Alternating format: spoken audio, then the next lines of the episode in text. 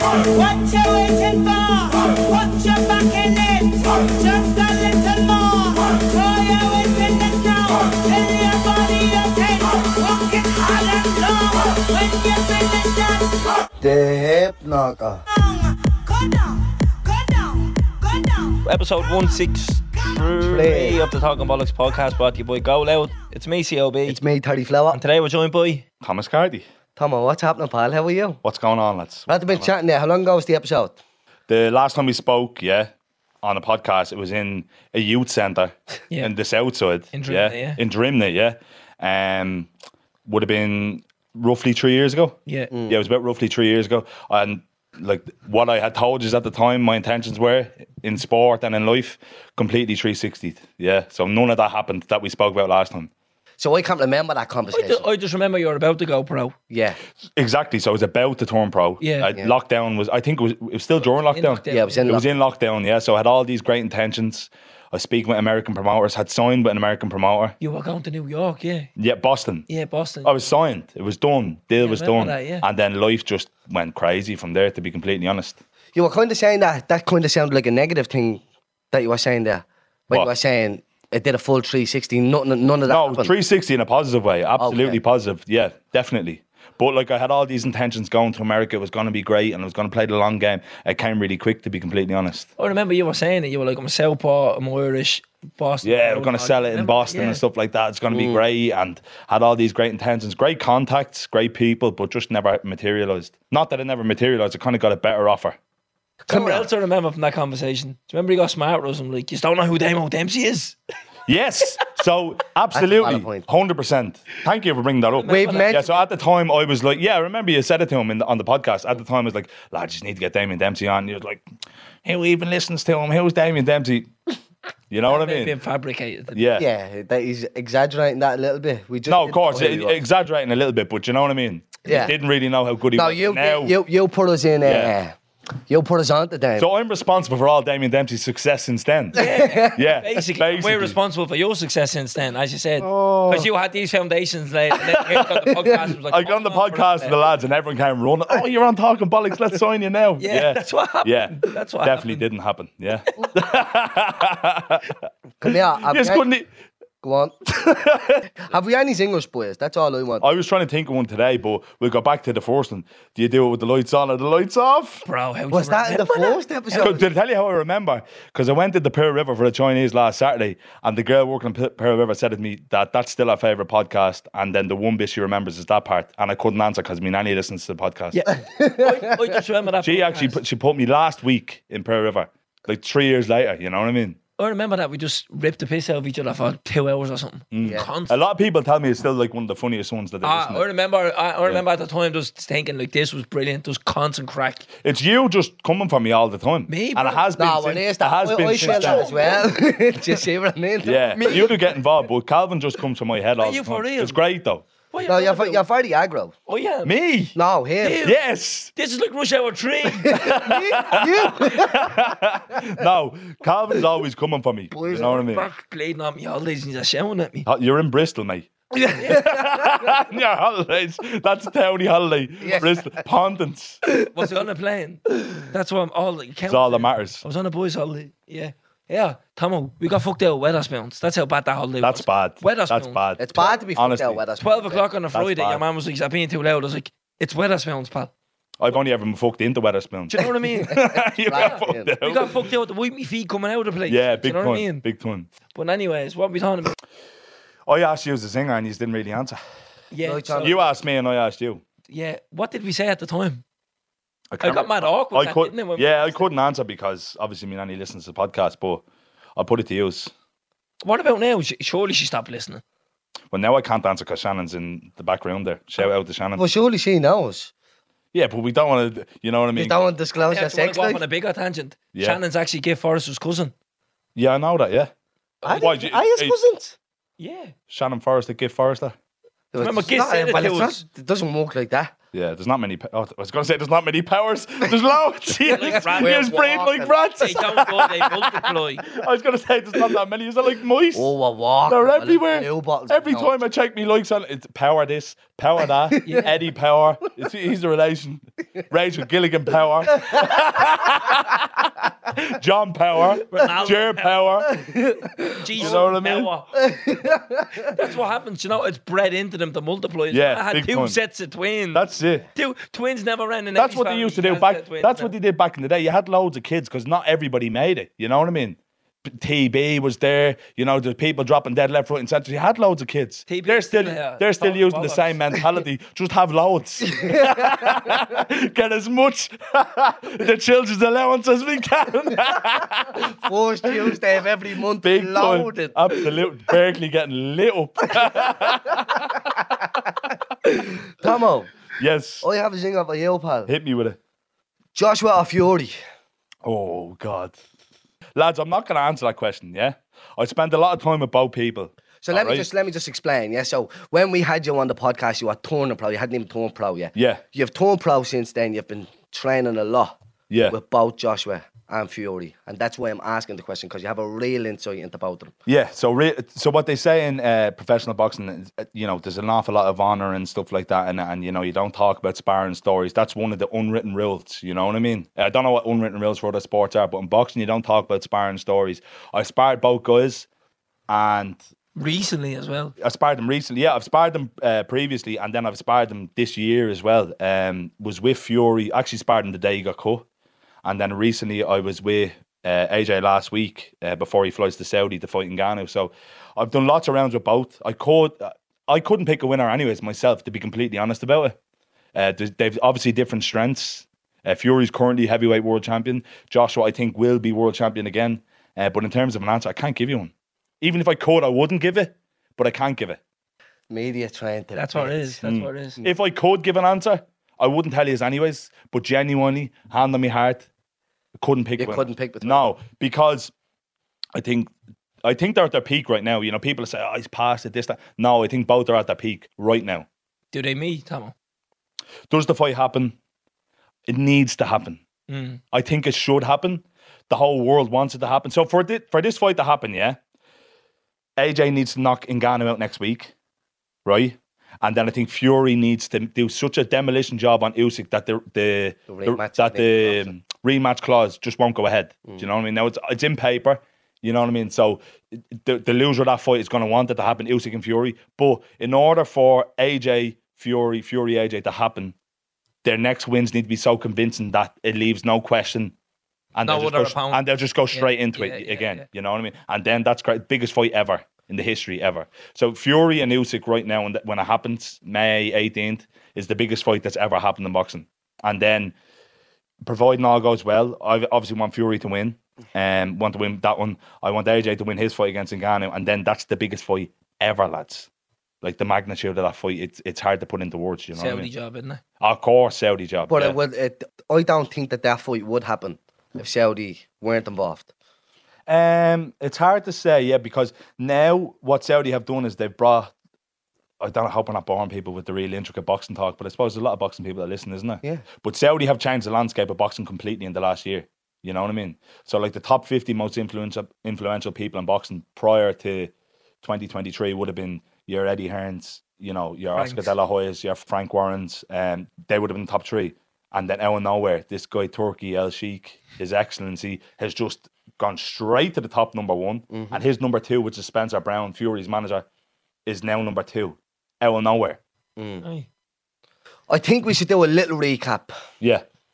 from the previous episode, which was nearly three years ago. So I think, obviously, in that episode, we would have explained that we know each other from growing up in the inner city. Yeah. So give us a little recap. Tell us what it was like growing up in the inner city and why you got into boxing at the start or how. Because I've heard you, sorry, let me jump in as well, because I've heard you mention in numerous interviews about how you're grateful where boxing took you in life because you've seen where you could have went in life from Yeah, being in the inner city. Absolutely. You know, so we grew up, what would you say, a minute away from each other? Yeah. Literally a minute away from each other. So uh, we grew up um, in the inner city and growing up, I had a great childhood. To be completely honest, I've no story like you know some fighters have this story of heartache and abuse and this that, and the. I've no mad story. I had a great childhood. Loved growing up in the inner city. You know, and great memories. I seen old pictures of the pitch and all the other day. It brought me right back. I have a great memory growing up um, around our area. But you did need to learn how to fight. Let's be real about Yeah, it. Definitely. you really, really did. And especially me being from what people would say the little bit bit of a posher area.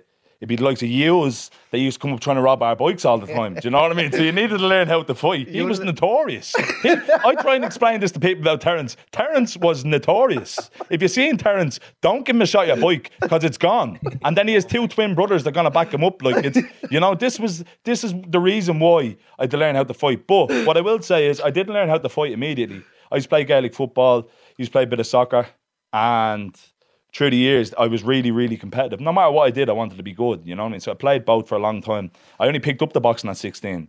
But uh, there was an awful lot of fighting going on growing up in the inner city. And I usually came out the wrong side of it, to be completely honest. It's funny that you mentioned the whole thing about the boy things. You left a comment on the Talking Bollocks page on something a couple of months ago, and everyone was sending it to me. They were like, "You must have been a proper little scumbag," and I was like, "No." People think I'm lying when I try and tell them. But anyway, Samuel, the last time you were on, yeah, I think you had your pro debut booked. Did that get cancelled?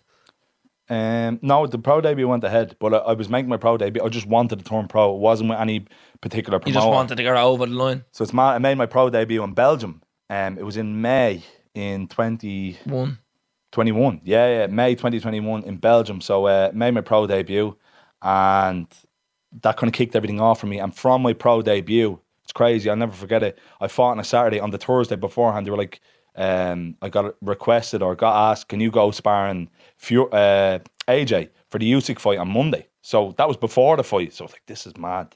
So I haven't even made my debut yet, and they want me to go sparring with Anthony Joshua, who was, I think he had three belts at the time um, world champion at the time. So this was crazy. Fought Saturday, came home, and everybody was drinking our Pygmalion on is it South Ann Street.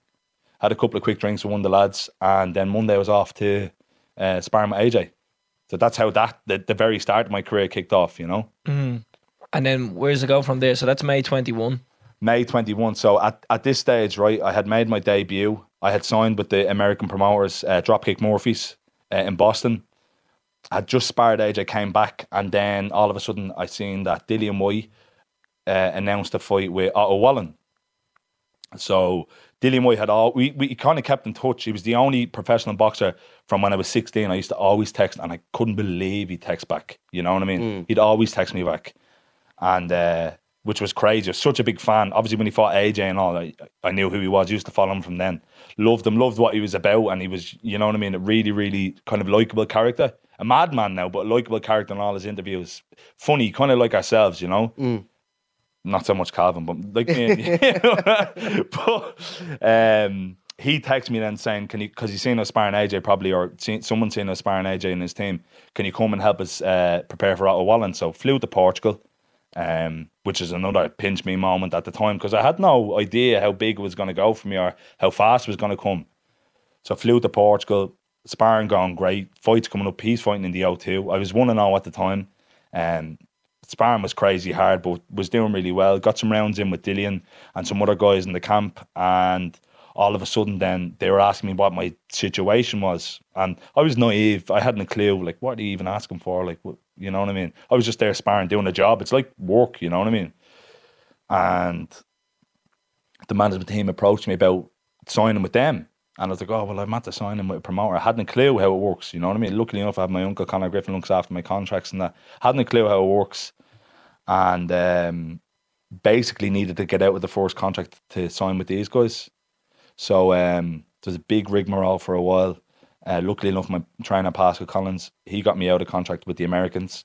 And I signed with Dillian Whyte as a manager. And since then, my career's skyrocketed because whatever intentions I had when I spoke to you was the first time, I could never ever have imagined what was going to happen in the first two years. You know what I mean? Really like couldn't. fast track, basically. So so much, like it really was fast tracked. You know, I was going to take the long road, build up to twenty and zero, fighting nobodies. Do you know what I mean? But now we're at seven and zero, haven't fought until the big. Like, where do we even start? My career's Yeah. been crazy since then. Another tangent as well. Your trainer, Pascal, is Roddy Collins' little brother.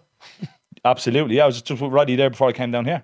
He said, "Tell the lads I was asking for them." Yeah, He's a gas cunt already. for funniest. isn't he? Yeah, but then sorry, uh, Dillian was fighting Otto Wallin at the O2. Like I'd only fought in a small show in Belgium, just need to get a run out. Then next of all, I'm fighting at the O2 for my second fight on a matchroom card on the undercard of Dillian Whyte. Mm. Couldn't make it up, you know what I mean? Yeah. It's, that's stuff of dreams for some people. Just that, just to be on a matchroom card at the O2 in London, say you fought there on Dillian Whyte's undercard. That was my second fight. You know what I mean?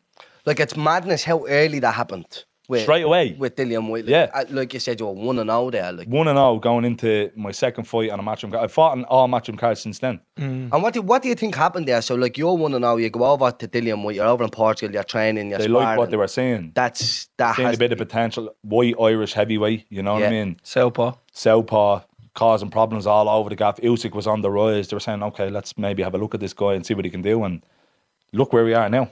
Do you think, Tomo, um, what really benefits it is the fact that the heavyweight division is probably the most watched, active, not what would you say, the most sought after division in the world at the minute?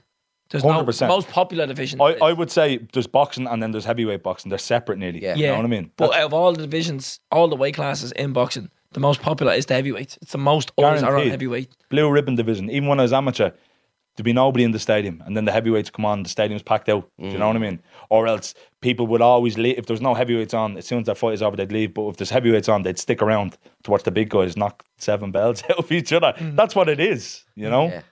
It's the most money's in heavyweight boxing, the most money's in heavyweight MMA. You know what I mean? It, it, it's it's the truth, you know? yeah. And it's mad because it's the most popular, but it seems like it's the one that has the least amount of fighters in it. Yeah, it When you seems that way. it, It, like se- it numbers seems that way, yeah. You know what I mean? You think in MMA there's a load of heavyweights knocking around, and it seems like they can a heavyweight drop out. Remember there a couple of weeks ago on the UFC, your man bleeding pulled out of a fight and his brother stepped in. Did I see that? No, No. it was there. Um, it was there a couple of weeks on the UFC. Your man pulled out the day before and his brother stepped in. Yeah. Heavyweight stepped in and we got beaten.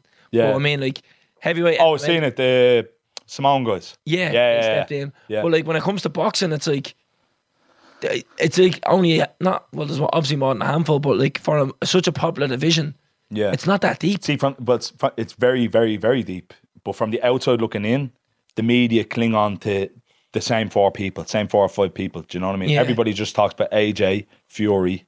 You know what I mean? Usyk, barely Usyk to be completely honest. Everyone Yeah. just talks about AJ and Fury the last so many years. Klitschko before that. Yeah, but then you have Wilder's in there. You had Wilder Yeah. as well. Parker's in there now. Parker's up there now, but I'm saying they cling on to the same Yeah. small few people. Andy Ruiz is in there now. Not anymore. You know what I mean? He was after he beat Joshua, but like he's faded again. Do you know what I mean? But I'm t- in terms of like media, like Andy Ruiz could walk down O'Connell Street.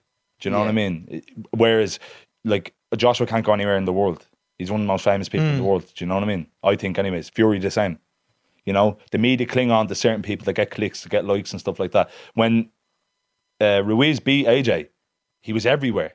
It was on every boxing outlet. It was absolutely everywhere. Anyone speaking about boxing was talking about Ruiz, but not now. You know what I mean? Not so much now. Yes, who was he? When has he fought last? Was he not supposed to be on a Saudi card? Supposed to be, but hasn't been. You know what I mean? So what you're saying is 100 percent right. It seems really shallow from the outside, but when when you actually look at it, or if you're in the sport, you'd see it, it's actually a lot deeper than it seems. Just the media make it seem that way. I get, I get what you're saying about the media and the basically the Wilder, the Joshua, the Fury. But I actually think the top ten in the heavyweight division all have huge popularity compared to every other division. There's not absolutely. top ten. Oh, guaranteed. Absolutely. Yeah. And know what I I mean? can't articulate what I'm trying to say, but So like when cruiserweights are fighting, yeah. yeah, like oh, it's big. Middleweights are fighting, it's big. Bantamweights, it's big. But when heavyweights fighting, it's like right, there's a there's a fight on this weekend. Yeah, You know what I'm absolutely. Yeah, to say? Absolutely. It's popular. Like, I agree, hundred percent. Like, look at my last fight there on, in the the 3Arena. It was a heavyweight fight, no belt on the line, and it was on the main card in the 3Arena. Do you know mad, what I mean? that? It's, it's mad the way it goes, you know. And I've only had a couple of fights. I've only had seven fights, you know, Mm. six at the time. But your name is grown and grown. Name has every grown time. like crazy. Yeah, Talk to oh, you, you, you've mentioned Joshua a couple of times. Why do you think Joshua gets so much hate? Because he gets a lot of hate. people projecting jealousy. Simple as that. Because to me, I, I don't know the man. Obviously, I'm Yeah. just looking from the outside, and I never like look at him and think wanker or this or that. He comes from humble beginnings. He's made it. It's He's like one of the nicest people you ever meet in your life. One of the, I wish there was something bad I could say about him. Do you know what I mean? That- you know that bastard. But no, there's not. Nicest fella ever. Came from nothing. made it all. Like I said, so many people have careers because of Joshua. Looks after everybody, doesn't forget where he comes from. Do you know what I mean? The most mannerly bloke you ever meet in your life. Yeah. People just projecting jealousy. Simple as that. It's cool to hate, like, you know what I mean? It's cool to jump on the bandwagon and hate in anything. You know what I mean?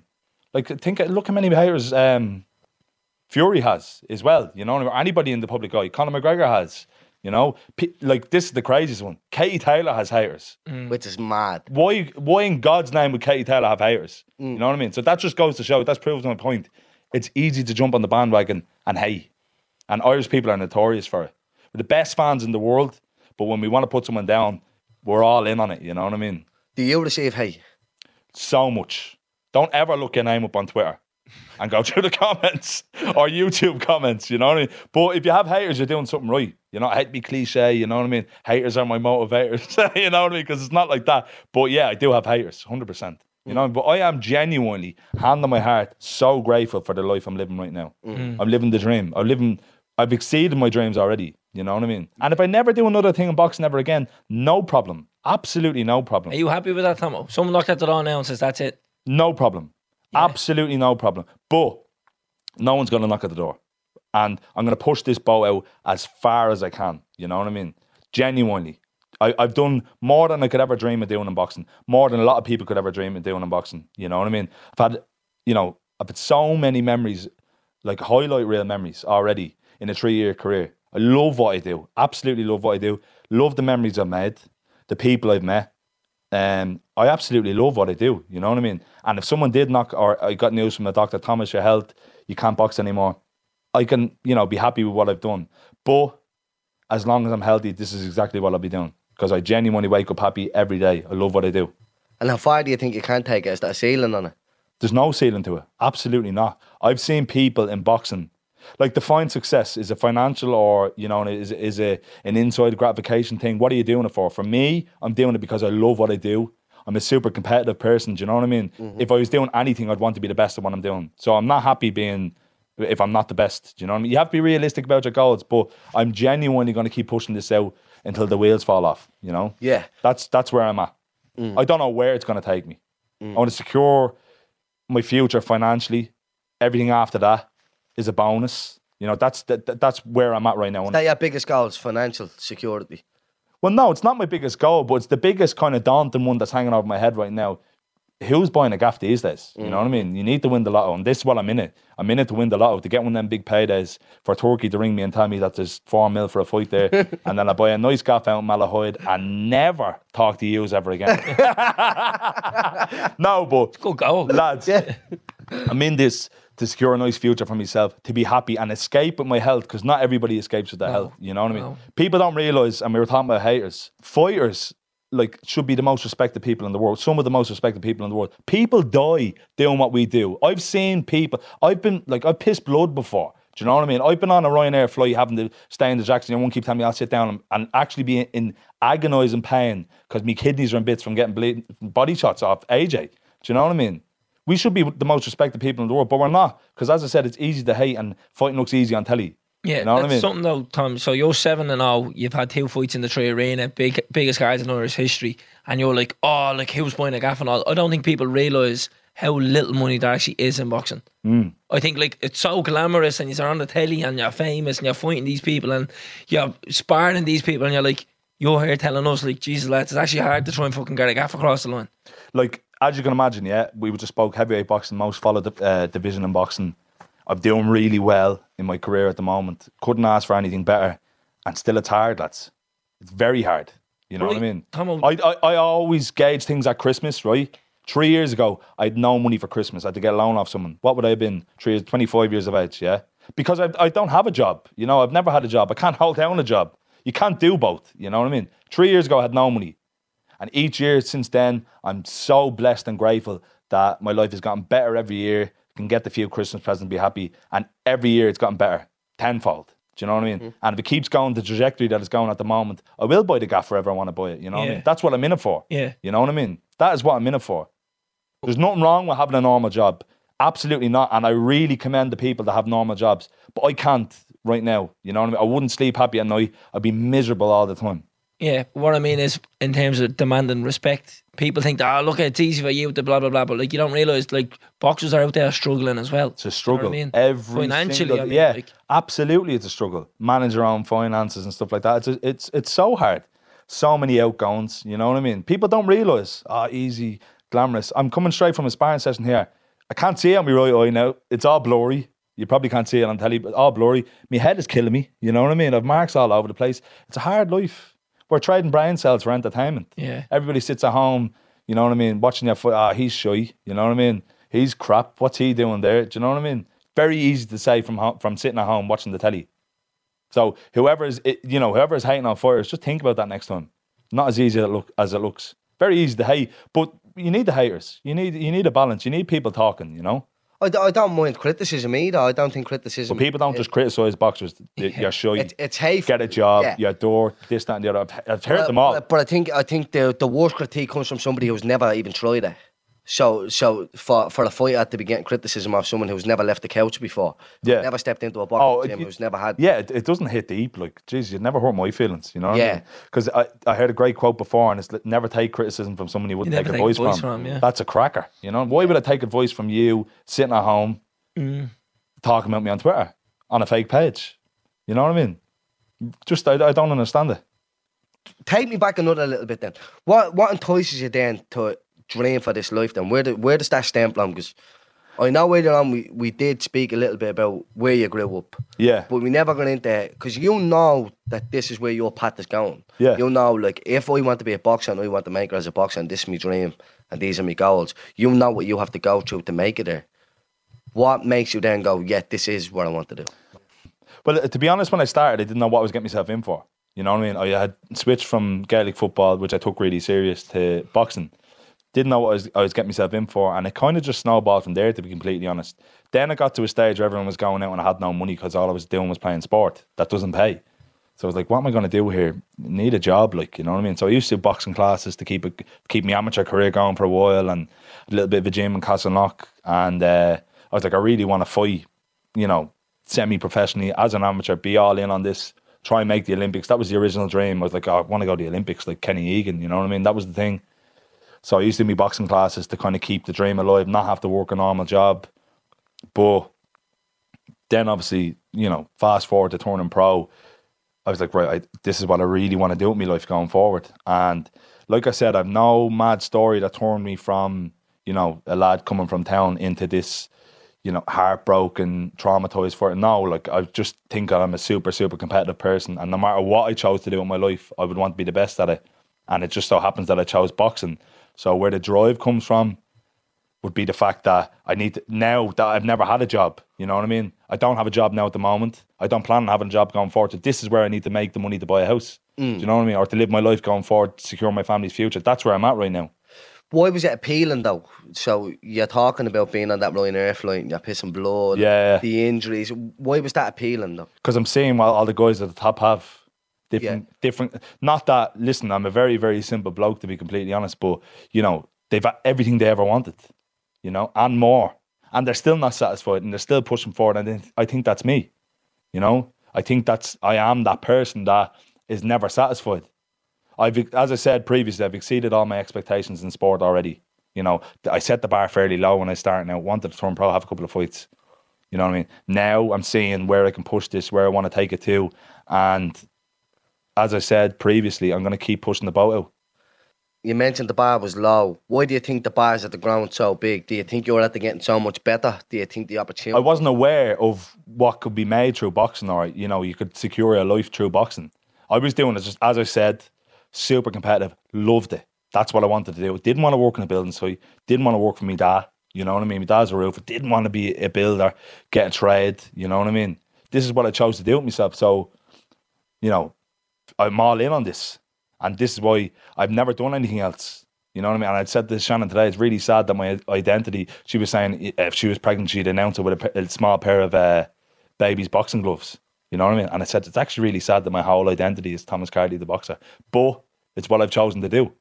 You know, Why? Why? Why is it not? I just think it's it's you know that's I think that's a great thing. Exactly. Well, it, it, would- it, you know, it depends how you look at it. But my whole existence I on see this where planet. I'm coming from. So if someone took boxing away now, you're a nobody. Is what you mean? What do I have? Like, Yeah, you know what I That- mean? and that is that is that not Is that not the same for all of us? no? not really. Like, like if someone. people dis- diversify a little bit. I, as I said, I am all in on this. Yeah. Do you not remember that time I said it to you? Someone made a fake Tinder about me, and I was like, in the bio it says I talk bollocks for a living, and I was like, first of all, I'd never say that. And if I was to announce myself on Tinder, I wouldn't put that in your bio. I was like, if that's all you have to offer, you'd want to go back to the drawing board. Do you know the what I mean? very first thing I put in the boil. But, but there's more. Right in. But the I dog bollocks. do you not think there's more to you than the podcast? I, I would say it is my identity now, though. And I- think? yeah, I would. Yeah, I'm I'm too far in now to say, ah, But I might go back. Would you and, not? I Like, might go back way- and play table tennis or something. No, I, lads, as I said, you don't introduce yourself as Terrence the podcaster, though. And I don't. If people ask me where I work at, I'm always like stuttery and Yeah. because it actually is my job. So it's But like, you know there's what more you to work it. at. I'm like I, I do like a radio kind of thing where I inter- and I get mad off. I'm the same. I used to I used to think like when I started boxing, like you don't make any money at this. You know what I mean? Um, you know, boxers are rough, this, that, and the other, all the stereotypes. And I used to be kind of a little bit embarrassed. You know, people say, "What do you do?" You know, I, I wasn't getting paid. I didn't have a job, so I used to just, I don't know, just kind of try and avoid the question. Yeah. I wasn't too proud of the fact that I'm a boxer. You know, but now today, even though I said it's sad that my whole identity is a boxer, I'm so proud of myself. You know mm. what I mean? I'm genuinely proud. I don't need anybody to tell me you're doing great at this, that, and the other. I know myself how bad it could have been. You know, and where I'm at and what I could potentially do.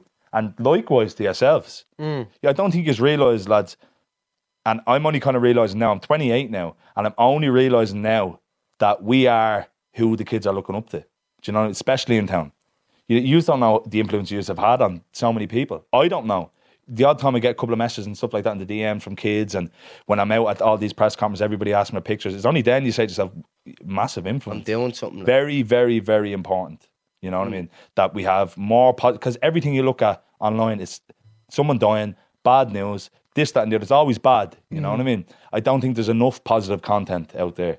I don't think there's enough positive people, and they should be celebrated more, especially our own. You know what I mean? Mm. Hundred percent. no, I don't think that is a, a bad thing to be known as Thomas. Do you know, like for you, even before you turned pro, everybody when I would have spoken to them about you would have said, "Yeah, Thomas Carty, the boxer." Do you get what I mean? going A long time. years. So what I'm saying, what Calvin said, you know, if they took boxing away from me tomorrow, What would you be known? what do I have? No, but I don't. Your mean, man like, that does the saunas and the ice baths? Yeah, no. But again, I think that's a, another great fucking thing. mean, I don't mean uh, that as in like that's all you want. I, I'm saying what I'm saying is I relate to how you see that as like oh fuck like this is Yeah, we're deep in here. you're deep, but you're what you're saying is there's more layers to you than just this thing that's on the surface, and that Yeah. you're saying if that's gone. You're not gone. There's more Yeah. to you, and that's why you think that's sad. That if she was to announce a pregnancy, it'd be boxing gloves. Yeah. you'd be like, "Well, I'm more than just that." Yeah, and that's yeah. what I mean. And I know deep down, you probably can't see it from the outside now. There's a lot more to you, and you know there's a lot more to you than the fellow does the podcast. Otherwise, you'd be singing it from the rooftops. I do the podcast, you know. Mm. When someone asks you what do you do, like you're awkward for a reason because you're like, well, I do more than just this. Yeah, yeah. Do you know what I'm trying to Well, say? Yeah. I, I, I would nearly put that down to imposter syndrome. Probably is then. Maybe it is. you know what I mean? Yeah. Like, But that's I like the fact that people are look like we're looking at it this way because there's Terrence's alarm going off. If you got to take his pill. no, but you know, uh, there's more to it than just that. That's your whole identity. Yeah. Because it's so fragile, and especially in boxing, like, you know what I mean. You're one fucking cut away from probably having to retire. Yeah. In some circumstances, do you know what I mean? So like, it could all be gone like that. So yeah, that's I get what you're saying, Tomo. You mentioned there a couple of minutes ago as well about seeing these boxers at the top level having the life. And I know you mentioned earlier as well that you didn't have this traumatic childhood and whatever that a lot of boxers do. But now they're living this life, and it's only when you get into boxing you're seeing the opportunities that you can get from it. Yeah. We're not in boxing, and we know, I'm speaking for Calvin as well, because we spoke about it numerous times, that maybe 1% of boxers will have that life. Mm. Yeah. Not every boxer will. What made you think, or makes you think, you're going to be that 1%, or you're going to make it near there to have that luxurious life? Or ma- it's not a luxurious life you're looking for, but financial stability. Just financial freedom, isn't it? Going forward, that's what we're all looking for, really. You know what I mean? That's In- to in be all walks of to be happy in what you're doing. But um, Yeah. what makes me think that I can achieve that? Yeah. Well, you know, I'd like to class myself as I wouldn't say intelligent, you know, because I'm a boxer. I'm an idiot for doing that in the first place. So I wouldn't say intelligent, but I'd like to class myself as very clever. And if I didn't think I would be able to make a career out of this and get what I want out of boxing, lads, I wouldn't be doing it.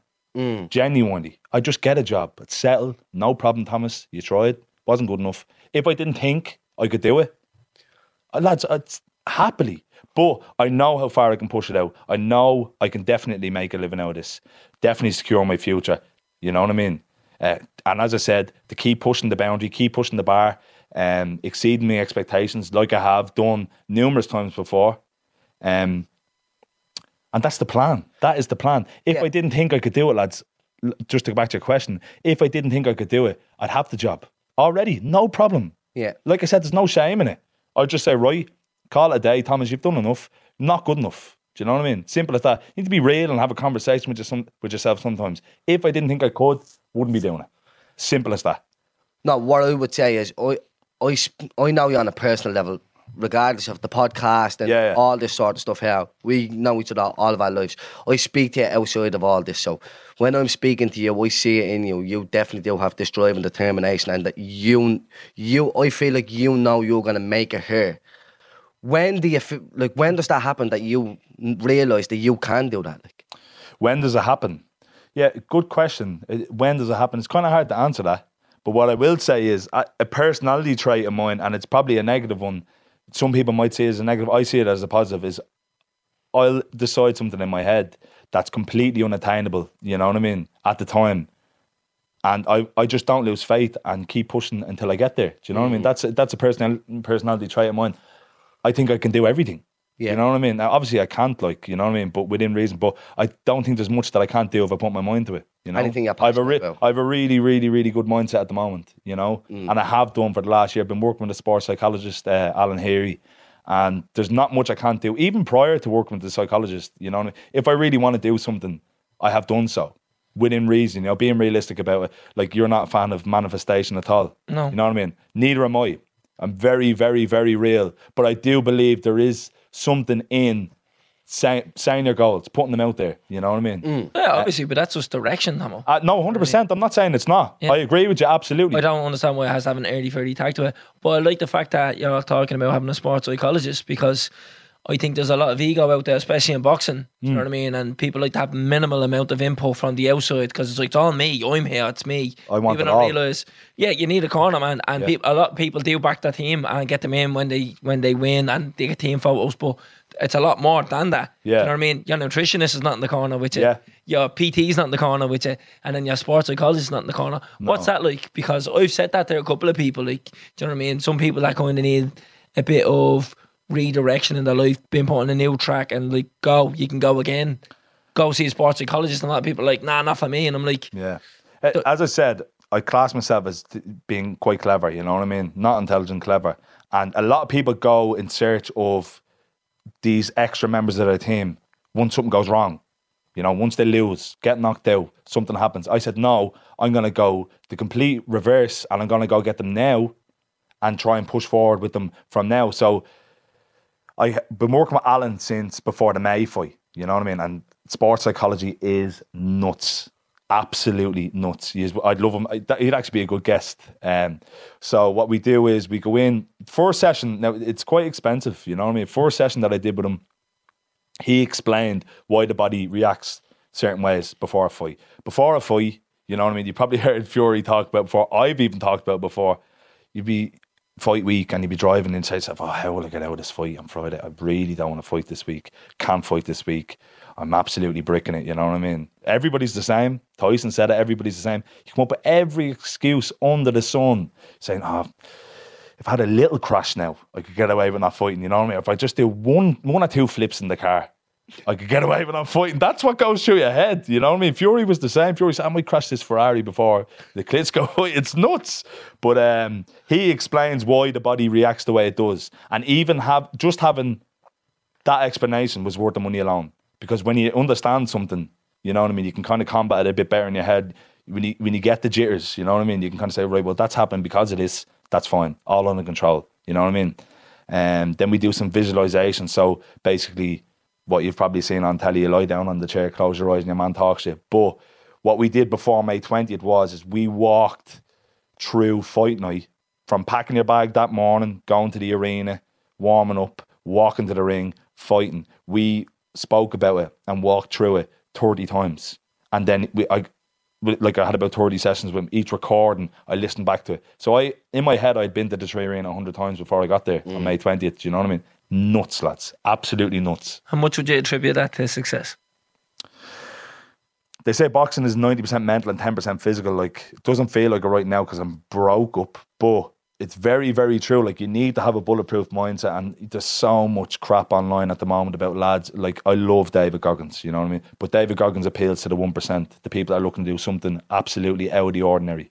When, you know, a lot of people are just ordinary. No problem with that.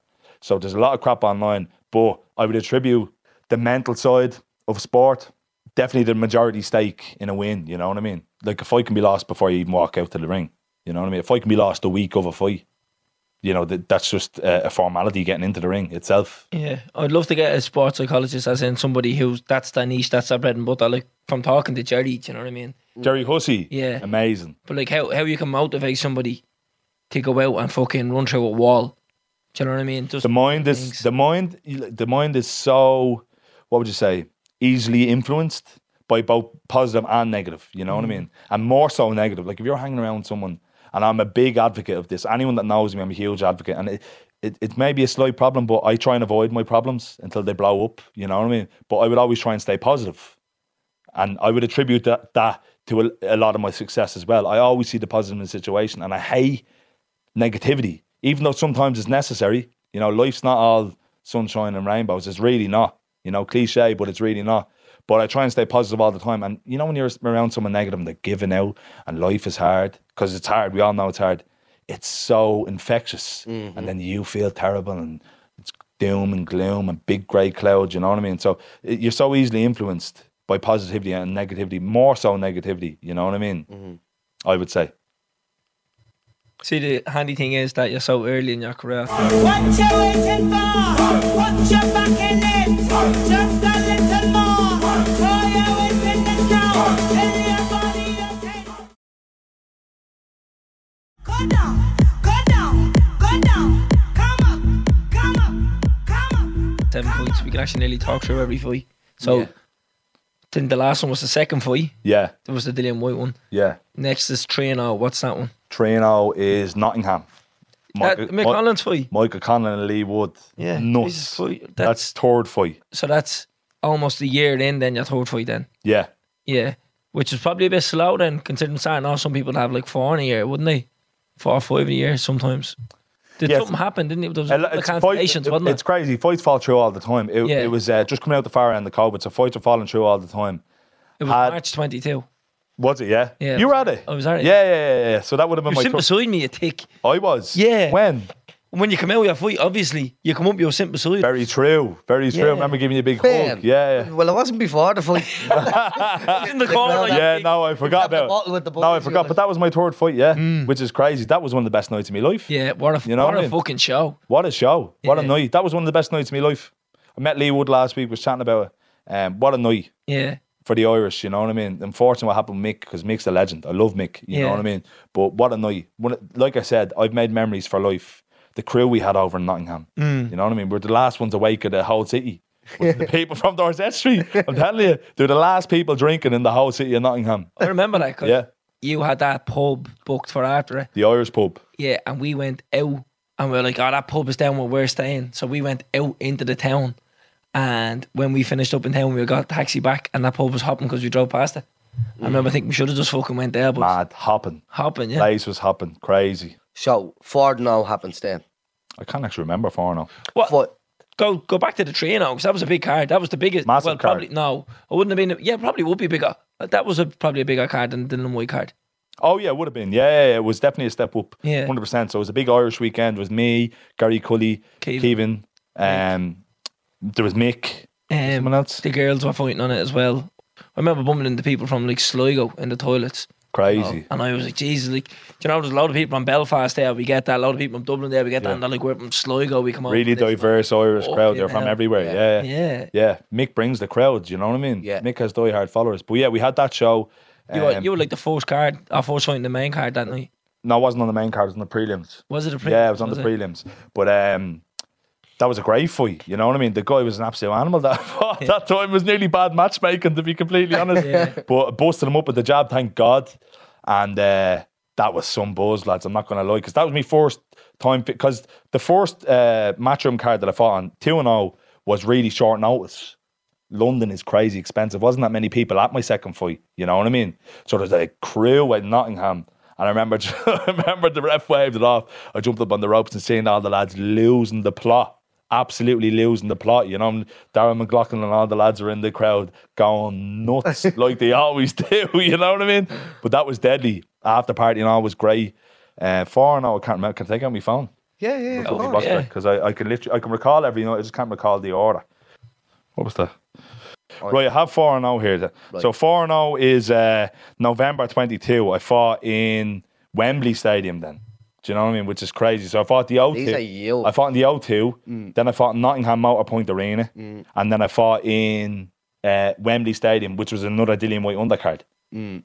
So like that, another crew came over to London for that one, Wembley Stadium, and uh, I fought a Ukrainian guy who was actually really good as well. And um, that fight ended in knockout. I ended up knocking. That was probably one of my best knockouts so far. Um, the guy was coming on strong. Now I won every round, I think, up until then, but the guy was coming on strong, and it's like, right, this is gonna get spicy now in the last two rounds. And he, he walked onto a big, massive left hand. Thank God, thank God. But um, that was number four.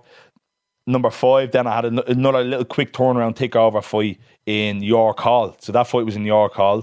Uh, your man only lasted a round in that one. Um, I just needed a run out before because we had already been scheduled to fight the first Katie Taylor card, which was 6 and 0. So, first Katie Taylor card was 6 and 0. That was a great fight week. I think you just got Eddie on that week. That was that week, yeah. That was that week. That was a great fight week. Uh, But tell us about getting the card for that fight. Like, what's that like when when, when it's confirmed that you're fighting on that card? Because every Irish professional boxer ever yeah. calling to ground that card. So People I- who hadn't fought in years were calling to ground that card. I always said, you know, Shannon can vouch for this. I always said when Katie comes to Dublin at the time because I, I was quite relevant at the time when it, when it, she comes to Dublin, I'm on the card. Eddie loves me, you know what I mean. The lads all get behind me. Uh, Matchroom really like me.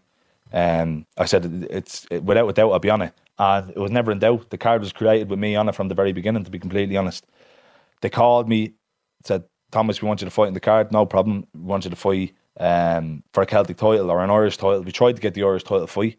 Nobody wanted to fight me. Genuinely, nobody wanted to fight. You wouldn't believe the amount of people that turned it down.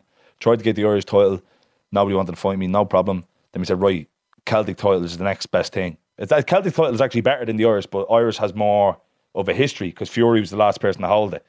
So they said, Thomas, we want you to fight for Celtic title against Jay McFarlane. No problem. So as soon as he got the call, he started the shit straight away. That was quite a funny build. crack that was. He was Showing calling the rovers, Yeah, didn't he was calling me out from the very beginning. You know what I mean? He was calling me out crazy. I remember sitting in Browns in uh, in Blanchardstown, and he put up a picture, a video of himself talking, and I kind of had just because people were turning down the fight left, right, and centre. I was like, oh, this guy must have accepted. So that was a really interesting build up. Uh, Up until then, I probably hadn't fought anyone that spoke English. You know what I mean? So first time fighting somebody that spoke English. The build up was great. He talked a lot of shit, and uh, I think he brought out the best in me. To be completely honest, because the knockout was spectacular. Lads. See, you know? mentioned the other knockout there a minute ago, and I was thinking straight away, this That was the best, one. knockout. That was the best one by far, especially what was in it. And what a time to do it. what a time to do it. You know, it, it was the biggest card that we've had in Ireland ever. You know what I mean? And it was just kicking off. Uh, t- on the morning, Terry Harper was to fight somebody. Something happened. Someone got sick. Yeah. Pulled out and like Thomas have to been put on the main card. And the day before, the way like we were, you know, giving each other shit all week, and I wasn't really buying into it a bit, not one bit, because I was like, right, this is just a fight. As I said, super competitive. I don't really get caught up in that shit. I've no shit talking. I just talk truth, like. Yeah. And I was like, this guy is fat, out of shape, state of him. If he beats me, I'm out. He should never beat me. Do you know what I mean? That's just what I thought in my head. Really simple equation. State of this fella, never gonna beat me. Talking shit all week. He's, you know, big burger ahead of him. I couldn't, couldn't even get into it because if I, if I, lo- I just lose it. You know what I mean? But then he was starting to get under my skin, and I'm trying to think of some of the things he was saying. He was really getting to me then. You know what I mean? I can't remember what he was saying. Cut price jewelers gave me a chain, and he's like, "You like Mr. T off wish you had to stay," you know. I was like, I was like, he's kind of getting to me a bit, but um, He done his homework though, because he came in the Rovers jersey, you know. You came in the Rovers jersey and kind of rallying support from Rovers fans and stuff like that. Yeah, he did his homework, you know. what I mean, it's all he did because he did no training, but the looks of it. He done the five k that morning with Matchroom. yeah, I, I heard that. So he was just looking to bleed the media for what it was. Yeah. And I was like, this fella's gonna get a bad going over if he keeps going the way he's going. Do you know what I mean? So um, at the face off, before the face off happened, I was like, when I say he was getting under my skin, he wasn't really. Before the face off, I was like, right, I'm gonna let on here that he's I'm just gonna blow a gasket and push him and all that sort of stuff. But I had already pre-planned it, said it to my manager, said it to Pascal, like, right, I'm gonna cause a bit of trouble here. Let him think that he's after getting into my head, but he really didn't. So went up for the face off, weighed in, faced off. I said, but then I said, right, I'm just gonna push him. You know what I mean? So pushed him, all kicked off. Everybody loved it, blew up, and that's why we were elevated to the main card because there was a bit of bit of needle there. You know what I mean? And then on fight night, um, I was supremely confident. I do the work. You know what I mean? I'm, one thing about me is I have great work ethic. I do the work. I don't cut any corners. That's just the pers- my personality. So I had no real nerves before the fight. Uh, fight came around and ended the way it did. I'll never forget it, lads, knocking him out and then jumping on the ropes, looking into that crowd in comparison from Nottingham, Yeah. You know, at six o'clock with just a couple of Irish there to that crowd. That crowd was nuts, lads. I remember speaking to Absolutely you after, and I was like, "Your stocks have just shot up." Through the roof, yeah, through the roof. Which is, lads, you know, I put myself in these positions. Yeah. It's all coming good for me in this, at the same time in a row. Do you know what I mean? So that night was crazy. You know, unfortunately, Katie lost that night. Gary lost. Um, just unfortunate. That's boxing. Shit happens. Do you know Yeah. what I mean? They both came back amazingly. You know what I mean? Look at them. But on that night, I um, a lot of people are saying, "Oh, Thomas, you stole the show." This, that, and the other, which was great. We had a great time in, in after that one. That was a mad one. We went to Crystal after that party. that was a mad one. And um, that brings us then to. Did I have a fight in between? From between May? I don't think so. No, I had the one in November then. Went straight to that. I had the one in November, which was the Katie rematch, and this time on the main card. And once again, everybody turning down the fight. I wanted to fight for an Irish this time or a Celtic, and wanted to fight someone with a good record. You know what I mean? And this guy Dan Garber accepted then for seven for for fight number seven. He accepted, which was great. We looked at him, you know what I mean. He had a couple of knockouts, a good record, five and one. Had only lost once, and said, right, we get him in. And he didn't do as much talking as your man Jay now, in fairness. But uh, that fight, that fight was a weird one. So basically, I sparred the whole camp for that fight, uh, expecting a, a shootout. You know what I mean? Expecting, which is the most en- entertaining way to do it. In fairness, to man Jay, he didn't run or hold. He had a shootout. Crowd loved it. You know, we both threw back and forth. Your man Dan that I fought for fight number seven, He survived. crazy. So I always hear people saying in boxing, there's a lot of learning to be done, but I always hear people saying um, very hard to fight to knock a fighter out that doesn't want to be knocked out, which it is because you can just you know. You see the journeyman, they've like 120 fights and only ever been knocked out once because you can just run, hold, grab, spoil. Spoil is a big word out there. They can just spoil a whole fight. So this guy, in all his previous fights and the footage that we've seen, was coming forward, throwing bombs. He's six foot six, great shape. You know what I mean? He was throwing bombs. I was like, this is gonna be entertaining. You know what I mean? I was sparring for that fight with people coming forward, Southpaws, Johnny Walker coming forward, Southpaw, um, throwing bombs. I was on fire in, in training. You know what I mean? And fight night comes around. He's giving it the big talk all week, um, saying I only fight journeyman, this, that, and the other. I said, right, fair enough. You can, I can only fight who they put in front of me. I don't pick them. Do you know what I mean? Which is what people don't realise. I want to fight good opponents. And uh, fight now comes around and he just ran for the whole fight. The whole fight. We practiced overhand left because judging off his previous fights, he tr- used to throw a big. Uh, he was a southpaw as well. He used to throw a big jab all the time. I said, I'm going to come over the jab. He never threw the jab once. I'd say I could count on two hands how many punches he threw in the whole fight. But you need to learn to deal with these guys. And Dillian White, my manager after the fight, said said it right and said it well. He said nobody needs to stand there and take power punches off you, which is very very true. You know what I mean? They, they're not. They don't have to stand there and have a fight, which they can do whatever they want. Mm-hmm. Fight. You know what I mean? Yeah, you- he had no chance of winning. You have to adapt. Yeah, he had no chance to win it, but it's up to me to get him out there. And I got him out there in the end, and that's all that matters. Mm. Yeah. Looking back, another knockout, roll on the next Yeah, one. I think spoil was a good word. The there. show That's goes what on. it was because. Spoiler. Yeah, it was know what I mean? built up to to be a bleeding a slugfest, and it wasn't. Yeah, No, I was there all night. he did. He swinging, just survived. Yeah, You know, yeah. Well, fair credit to him, like you know what I mean. He came in, he played and held on as long as possible. Yeah, held on, held on as long as possible. But it, it all depends. Like, what's your intentions coming in fighting? Does he want to fight or just survive and get another payday? You know what I mean? Don't don't give it a big talk at the press conference. He's just going to run on me. But uh, it's also a big opportunity for someone like him who's five and one. If he if he knocks you out, Yeah, That's what he that- said. He could change his life. yeah. Yeah. He probably would have been on the next. Nice episode. fella, Yeah. very very nice fella. He said it to me. He said, "I'm just doing this. He's a couple of young boys in England, uh, kids, full custody of his kids. Fair play to him. Really nice fella. Shout out to Dan Garber. Um, but I'm a big man of the people and the fans, and I want to give fans value for money because the tickets are crazy expensive. Yeah. I want to shoot out blood and guts. That's what I want. All the That was time. nearly an Irish title fight, wasn't it? As his, his nanny not Irish, or some sort of Irish something like heritage. that. If I had No. known that, we could have got it on. That was nearly because I remember that was brought up. It was like the day before. so Yeah. too late. That I was like- he could have actually got the Irish title put on. Yeah, we, we might rematch. Got for the Irish. But nobody's paying to see that again, anyway. Yeah, but if I fought him again, he's gone in 60 seconds. Sorry, Dan, if you're listening. come here, talk to us. You mentioned Johnny Walker there. You have a great relationship with Johnny now. What you waiting for? Put your back in it. Just a little more. Throw your weight in the ground. Tell your body okay. How are you keeping? I'm Darren Conway. And I'm Amy, Yeah, that's uh, Amy, my fiance. and we're getting married. And we're starting a new podcast with Go Loud called The Conways, where we talk about our journey into the world of weddings. Things like the proposal. He had red Christmas pajamas on with a North Face bubble jacket and a pair of granddad slippers. Now, don't even With lie. the backs on them. I don't like the ones without the backs on them, the slippers. And he stood there and he went pale white and just, I was like, what? And you were like, do you not know? And I said, no. And then I looked around, you were just standing there with a black box. Didn't even ask me, and I just I said, just went yeah. like that. Will you? The cake? Don't need a cake. You do need a cake.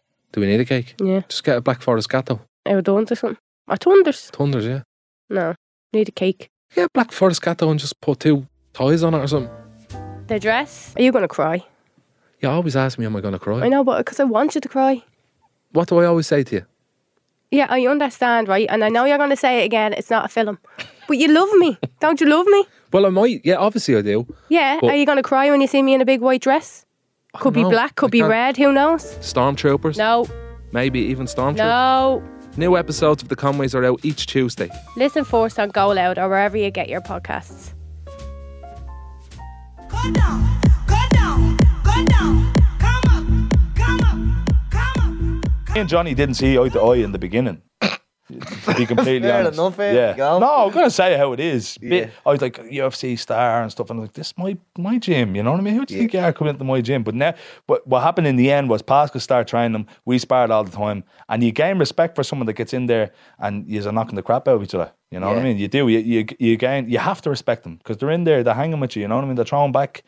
You're giving you bleeding headaches going home and stuff like that. You have to respect them. So uh, me and Johnny now, I said it before, we've like a relationship forged in violence fully. Because apart from fighting, we wouldn't know each other. You know what I mean? And now I love the guy, to be completely honest. I was at his last fight, done his corner for his last fight. Yeah. He's walked me out for the two Katie Taylor fights, which I didn't even know was happening. Do you know what I mean? Which is great. What was it like going over there for that?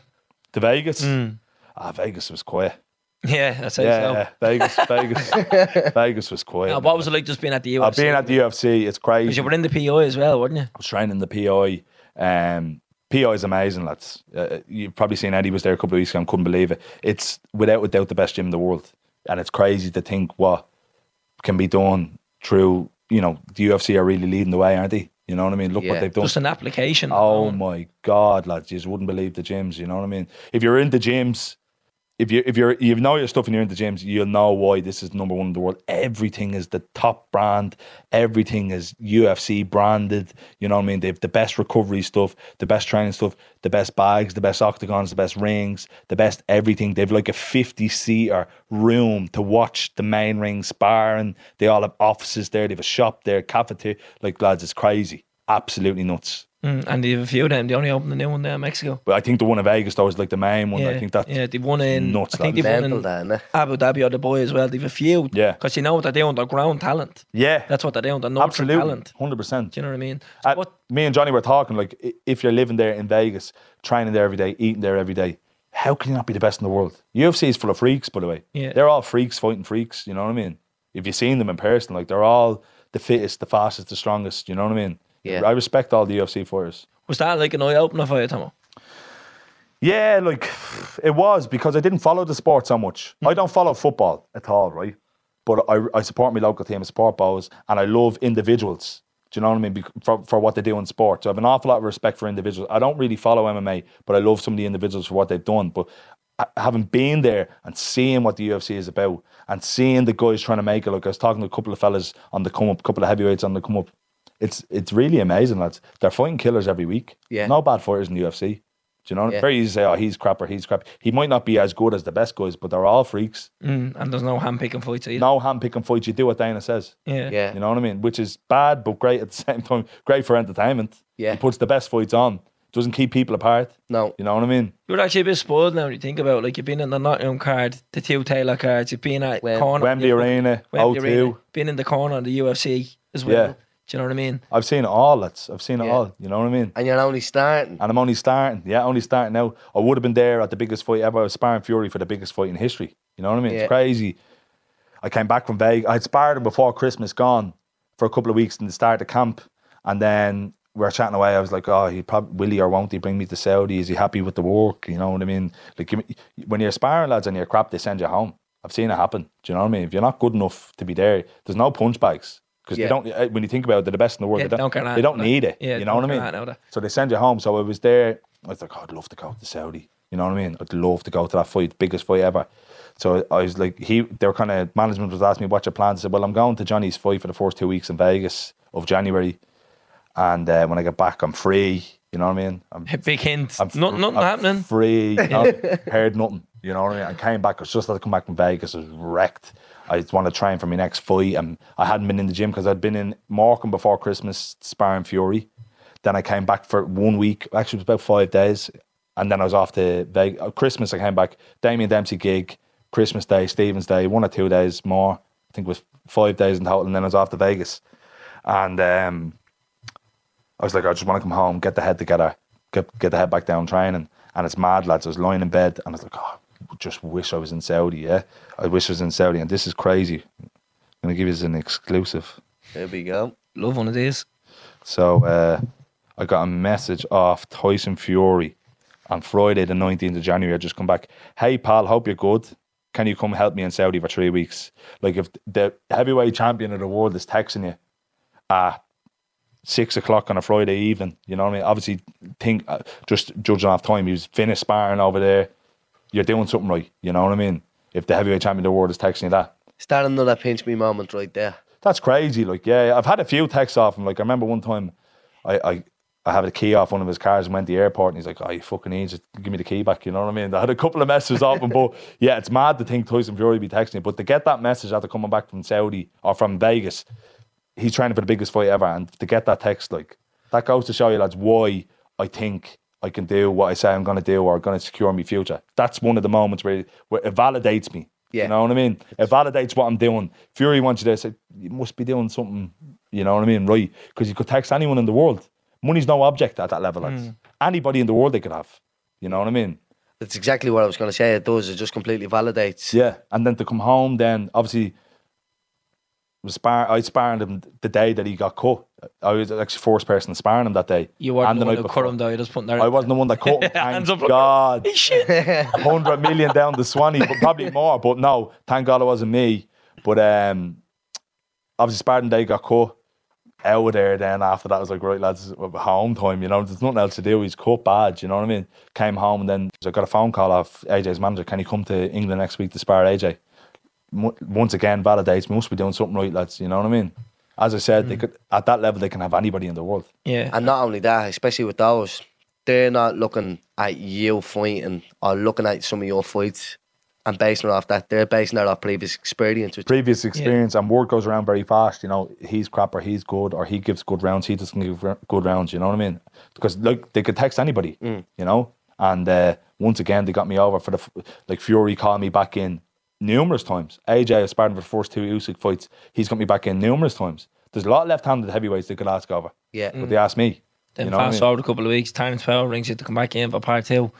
And Terence asked me to come back in for part two. Lads, life is coming full circle here. You know what I mean? We've really made it now.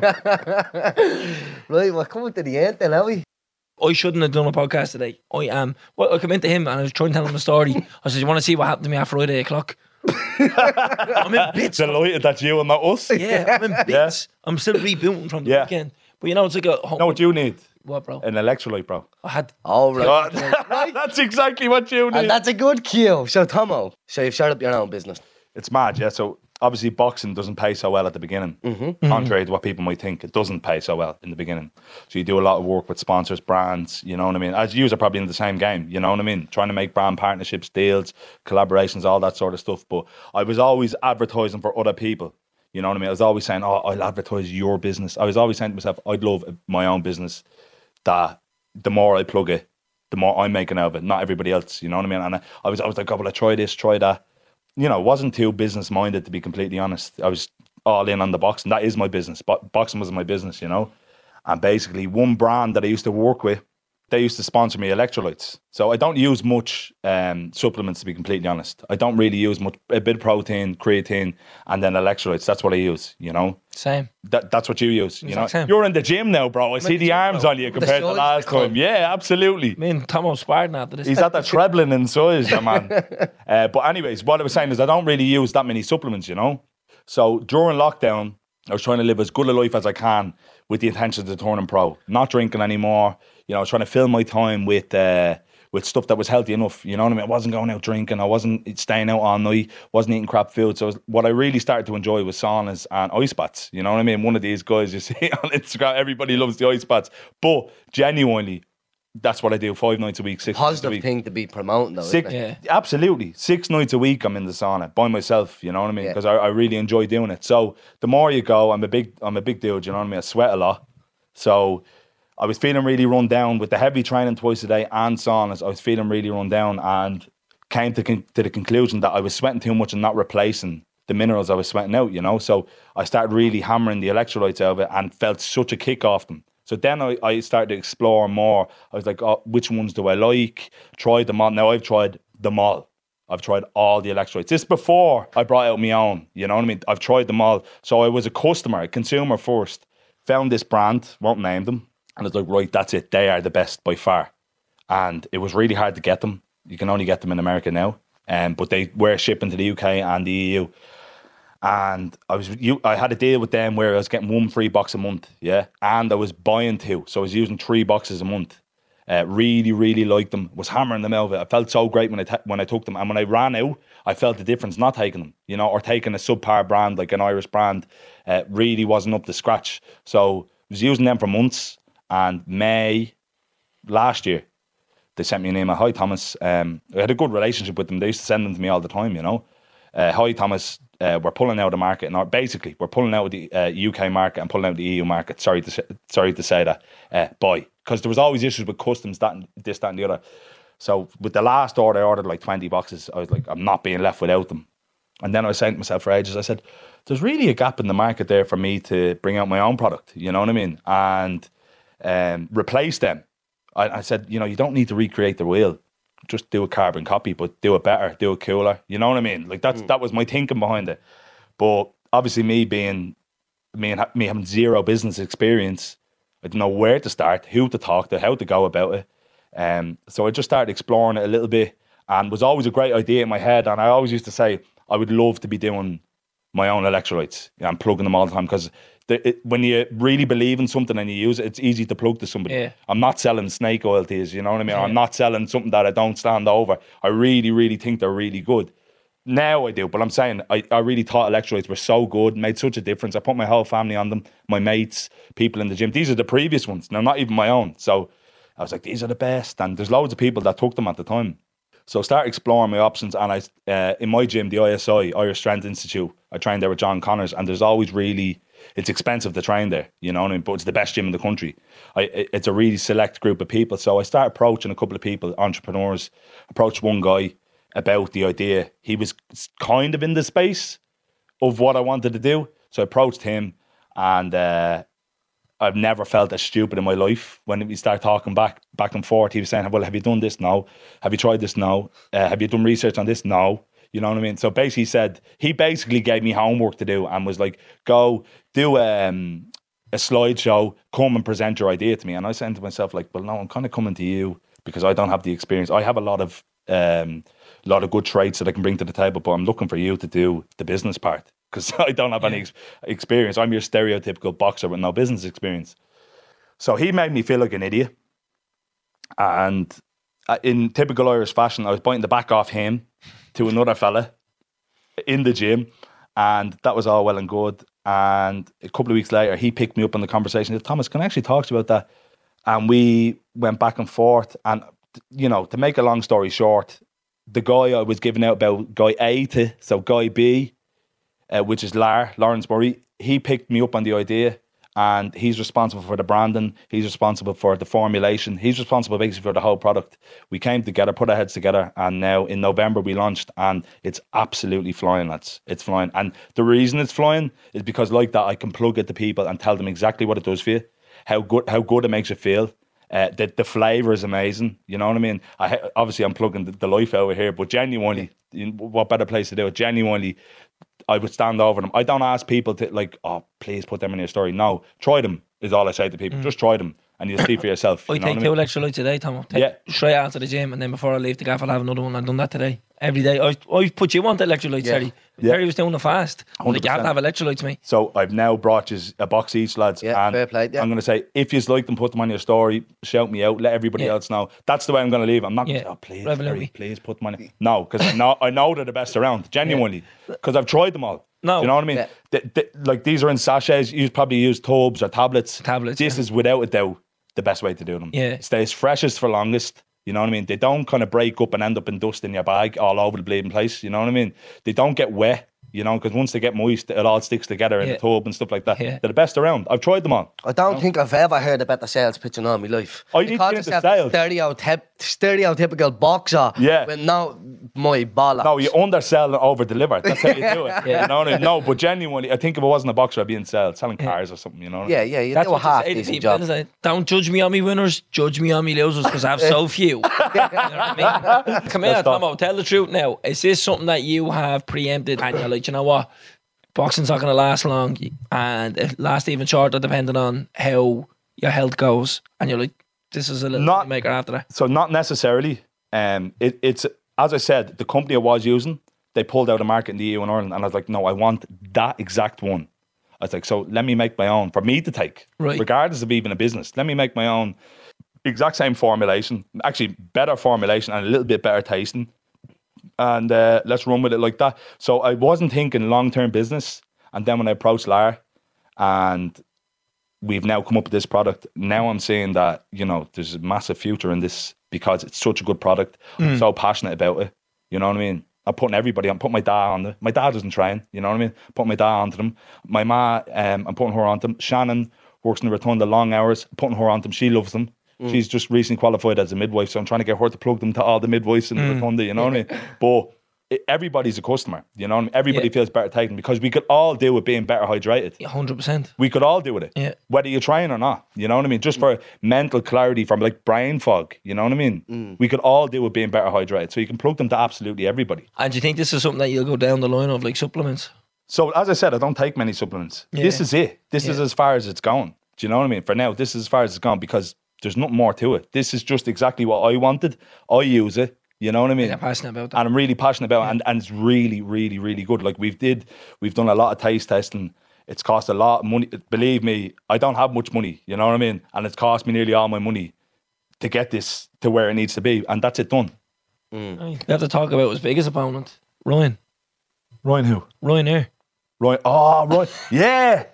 Sorry, you know I hate Ryanair, don't you? Oh, anytime I used to open Twitter, it was you and Ryanair having a fight. I was like, this fella spends more time fighting with Ryanair than he does in the ring. so uh, training for the second Usyk fight is sparring AJ all the time, and they used to let me go home on the weekends. So time is precious when you're only getting two days at home. Training for six, seven, eight weeks. I used to get. I was in England Monday to fr- uh, Monday to Friday, Sunday night to Friday. Just come home every Friday and go over every Sunday night. And every time I'm coming home that I need to go home, the flights are delayed. So what, what I've actually come to realise that it's not a takeoff time it's estimated time. It has to be. Do you know what I mean? Because it never takes off on time. It's always an hour late. At best, you're on the plane for the time that it's meant to take off. It never takes off on time. I don't understand it. Why bother? Just say, lads, be in the airport for six, and we'll see what happens from there. Why bother saying that the flight is at half six? Do you know what? Uh, thanks for booking your flight. Be in the airport for the second half of the day, and we'll get you eventually. Do you know? We will take off at some stage. Just be around. Do you know what I mean? How do people do it? Why do you look angrier now at Ryanair than any of your opponents? because I think back, if I had something on, I want to get home, or I want to lie down, or wrecked, or the day where I was pissing blood on the Ryanair flight, you know what I mean? We're delayed in the airport. I just, it, it's mad. Do you ever have a kidney injury, lads? No. No. Kidney- Touch wood, it's thank it's like you need to piss non-stop. Like you, you're like, oh, I need to jazz and bursting, but nothing comes out. Yeah. Do you know what I mean? It's a horrible feeling. It's very, very painful. So that day, flight delayed two hours. Do you know what I mean? Crazy. I've seen some mad stuff about Ryanair. Seen one time one girl flew out of Ireland with a kid. They let her out, but wouldn't let her fly home. Lad, seriously, my blood pressure's going through the Look how roof here. disappointed. So remember, I, here, you won't catch me. I've all the tricks, lads. You know, lean the case off the scales and all, get it on there. You won't catch me. We'll never pay extra on Ryanair. Not a chance. I remember I see the 20 kilos. 40 kilos I'll get through for the same price. Guaranteed. People have seen me do it. Lean the case off the scales, get it to 20, or hover your finger in it, get it to 20 kilos, get the tag, tag on the bag, and then throw it as far in as you can on the belt. You know the self check in. Throw it as far as you can, and it'll just get taken away. You know what I mean? Simple as that. 'Cause I never pay an extra euro to them. they lost your bag before, and you were giving the loads on Twitter. yeah. And I was like, just as well they lost your bag. It's full of unique jackets anyway. Doing you a favour. There's a boot. Oh, mate, I swear. Every time you used to go on, it's just you ranting about Ryanair. I was like, That's all. Please, mate. I just please. use it to give people abuse. I am a troll, but at least I have my name on it. You know what I mean? Yeah. I, I, I stand over what I say. You know what I mean? So you're not flying Ryanair anymore, eh? No, I'll always fly Ryanair, lads. To be completely honest. You know what I mean? They're great. No, they are. They're great. They fly everywhere all the time. Do you know what I mean? But Just, just, not on time. just not on time. Yeah. You know what I mean? Not more than when you're delayed and then they land and the, the bell goes off. Do you know, I was like, oh, we arrived 15 minutes. I was like, how could you arrive 15 minutes early? We left late. Yeah. Do you know what I mean? Listen, lads, we Make that won't get into sense. it. We, we really won't get into it. right. Are you sure you are right, Tomo? Blood pressure through the roof. Just when I think of some of the things I've seen, or do you know what the worst is? When they're flying to England and they come along with the car, do you want tea, coffee? I buy tea off you, and then all of a sudden I can't drink the tea because we're landing. what? Don't serve me the tea. Don't give me the tea. Do you know what I mean? They come along with the car, do you want, and they, they, they sell you art on the plane. Right, and then I'm just trying to put the bleeding sugar into the tea, and they're like, "You have to put the table up now." How am I meant to put like? Why serve me the tea if I can't drink it? Do you know what I mean? Crazy, absolutely crazy. You all right, Tom? Nuts. No, did you get that? 40 minute flight and they come along. They shouldn't be allowed to serve tea and coffee if they're not going to allow people to drink or prepare it to drink. I couldn't be the only one that thinks that. Oh, mate, I can't stand that. They're, they're up and then they're flying along selling Yeah. everything. And then all of a sudden you need to put the table up. How am I meant to mix the tea? We flew, the tea bag out and all, you know what I mean? we flew to Bristol and I've wouldn't- they wouldn't open the back toilets. So they opened the toilet at the front. The plane was still going up. It was like a slide, yeah. And the boys were crawling up the aisle, literally holding onto the seats, crawling to go to the toilet. I was like, mate, I can feel this plane pulling me back. Do you want me to take off? And you have the seatbelts on turned Ah, off. crazy. Crazy, And mate. then you have, like, the chairs are so small. Then I always have fellas fighting with me for the elbows and all. You know, when you're sitting on the chairs, outrageous carry on. You're fighting with your man beside you to try and get your elbow on. Passive out and- aggressive, not looking at each other. No, ah, yeah, that- mate. So I just watch me phone. Like I just sit like that. Then you know what I mean. watch me phone 'cause I can't be bothered. I'd be done for manslaughter on the plane one these days. Can't. I'm not a good flight. I fly all the time. I've done a lot of traveling the last few years, and it's not getting any better. To be completely honest with you. It's getting worse. But It's getting worse because and then last time I took off, I had a fella, a fella actually coughed on my neck for the whole flight. And do you know when someone doesn't cover their mouth, I'm like, sorry, mate, can you cover your mouth? No problem. And then he's just spluttering all over the place. You should, you should be heavily vetted to get on a plane. Right, we're coming to the end then, are we? He's fighting again in about 20 minutes, and you're trying to wrap the podcast up. Yes, we're fighting. So He forgot as Yeah, well. He's I have a fight. I'm at the coming straight from sparring, lads. I'm doing well. No Get, to get, concussed. I'm doing well to get to this stage. Yeah, Um, fighting again. So we need a, another quick run out before Paddy's. I have loads of um, loads of stuff going on in the background at the moment. Um, business wise and pledging your allegiance with certain promoters. I'm still a free agent at the moment. You know what I mean? Um, you probably understand a bit more than Terence in terms of uh, boxing. You know what I mean? In terms of the business side of things. No, we've spoken before about, but I'm still a free agent at the moment. I haven't signed exclusively with anybody. Sorry to cut across you, Tomo. I told you I'm going to go into boxing promoting, and you thought I was messing. Me and Tomo have had conversations. I'm going to. I'll probably turn you pro by the end of the year if you keep her up. You'd be better than half them. No, but all jokes aside, um, still a free agent at the moment. A, a lot's going on in the background, but I'm having another takeover fight. Uh, Ray Moylette was already fighting in Castlebar on the uh, St Patrick's Day on the Sunday, uh, March 17th, isn't it? Yeah. He was already fighting there on St Patrick's Day, so we've all jumped on the same card. So there's Ray Moylette, there's me, there's Spike, there's Craig O'Brien. By the time this goes out, it'll be announced. There's Craig O'Brien, um, there's Daniel O'Sullivan. Am I missing anybody else there? That's all I can think of for now. And there's a there's a massive announcement for the card, which is you'll see very soon. But um, and then that's a, a takeover fight because we're looking forward to the Katie Taylor Chantelle Cameron trilogy, aren't we? You know what I mean? So looking to figure out when that's announced. There's been hearsay when it is May 25th. So I hear. You know what I mean? And you think in Croke Park, Tomo, how confident are you that happens in Croker? I'm not confident at all. No, it's happening in 3Arena, no? Tree Arena. Oh, is it? Yeah. Yeah, that Yeah. won't happen in Crowd yeah. No, Right. the GAA have said that there's been no contact from the boxing side Yeah. but- and, and Katie Taylor's management, and then they've said the same. So Even Yeah. if it was to happen in Did he not go he with wouldn't Viva? do No. Did it? till- I there was thought talks that, it's, it's a kind of a heavy time for rugby as well, isn't it, mate? Is it? Yeah, I think so. So I'm not too sure, lads, but we're holding out for the Katie Taylor trilogy. Like, yeah, I know you don't give a bollocks, but it would be a big shame that like Katie Taylor fought three times in Dublin and not one, and every single time was in the 3Arena. I wasn't do care. I do really care. You know, imagine there's history right there for Katie Taylor to fight in Croke Park. The last person to fight there was Muhammad Ali. Mm. That's nuts, lads. You know what I mean? And I think if anyone is ever going to do it, Yeah, well, yeah, it tough. should be Katie Taylor. Mm. you know what I mean? Like I remember a lot of people. A good point someone made there was when uh, Lansdowne Road was getting done up or changed to Aviva or whatever was going on. I'm actually not sure of the history, but that was getting done up. Rugby couldn't play there, so the government stepped in to oversee a deal with the GAA for the rugby to take uh, place in Croke Park. in Croke Park. Why can't the government jump in and take over um, negotiations for the boxing to happen? Because boxing is frowned upon in Ireland. You know, Mm. working class sport. Who cares? You know what I mean?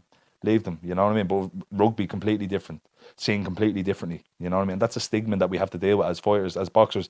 Like I said earlier on, sometimes I would be half embarrassed, slightly embarrassed about telling people I'm a boxer. Oh, you must be a scumbag. You know what I mean? This, that, and the other. That's what I was thinking. I'm not lying. You know what I mean? There's a stigma with being a fighter, with being a boxer. You know what I mean?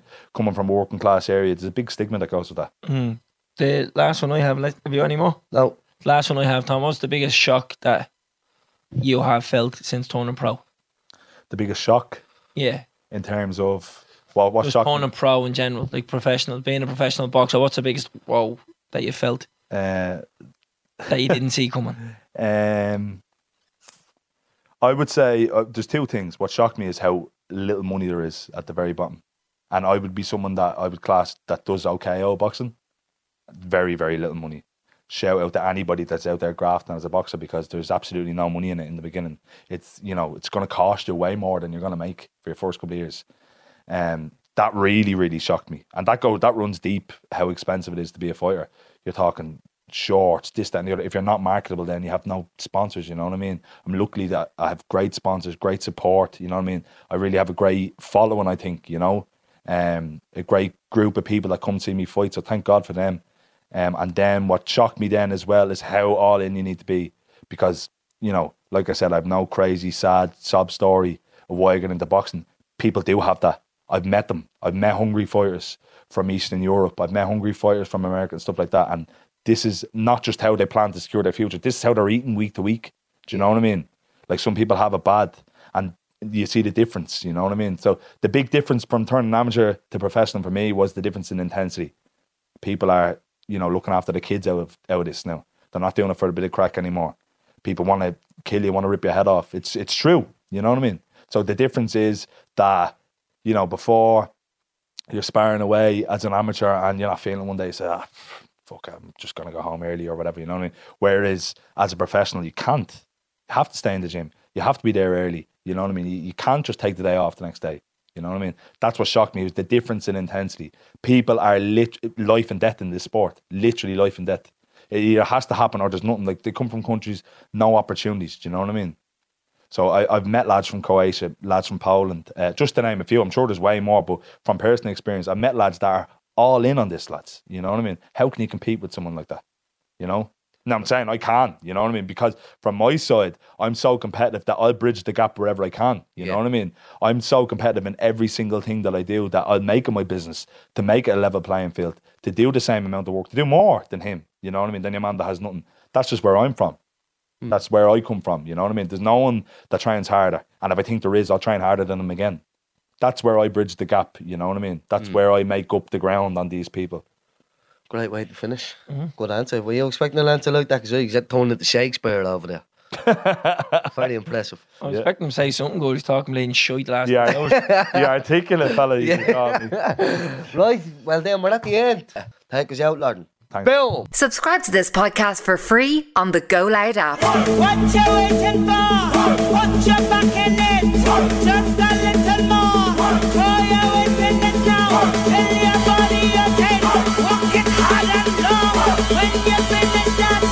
The Hypnocker. Go down, go down, go down, go down.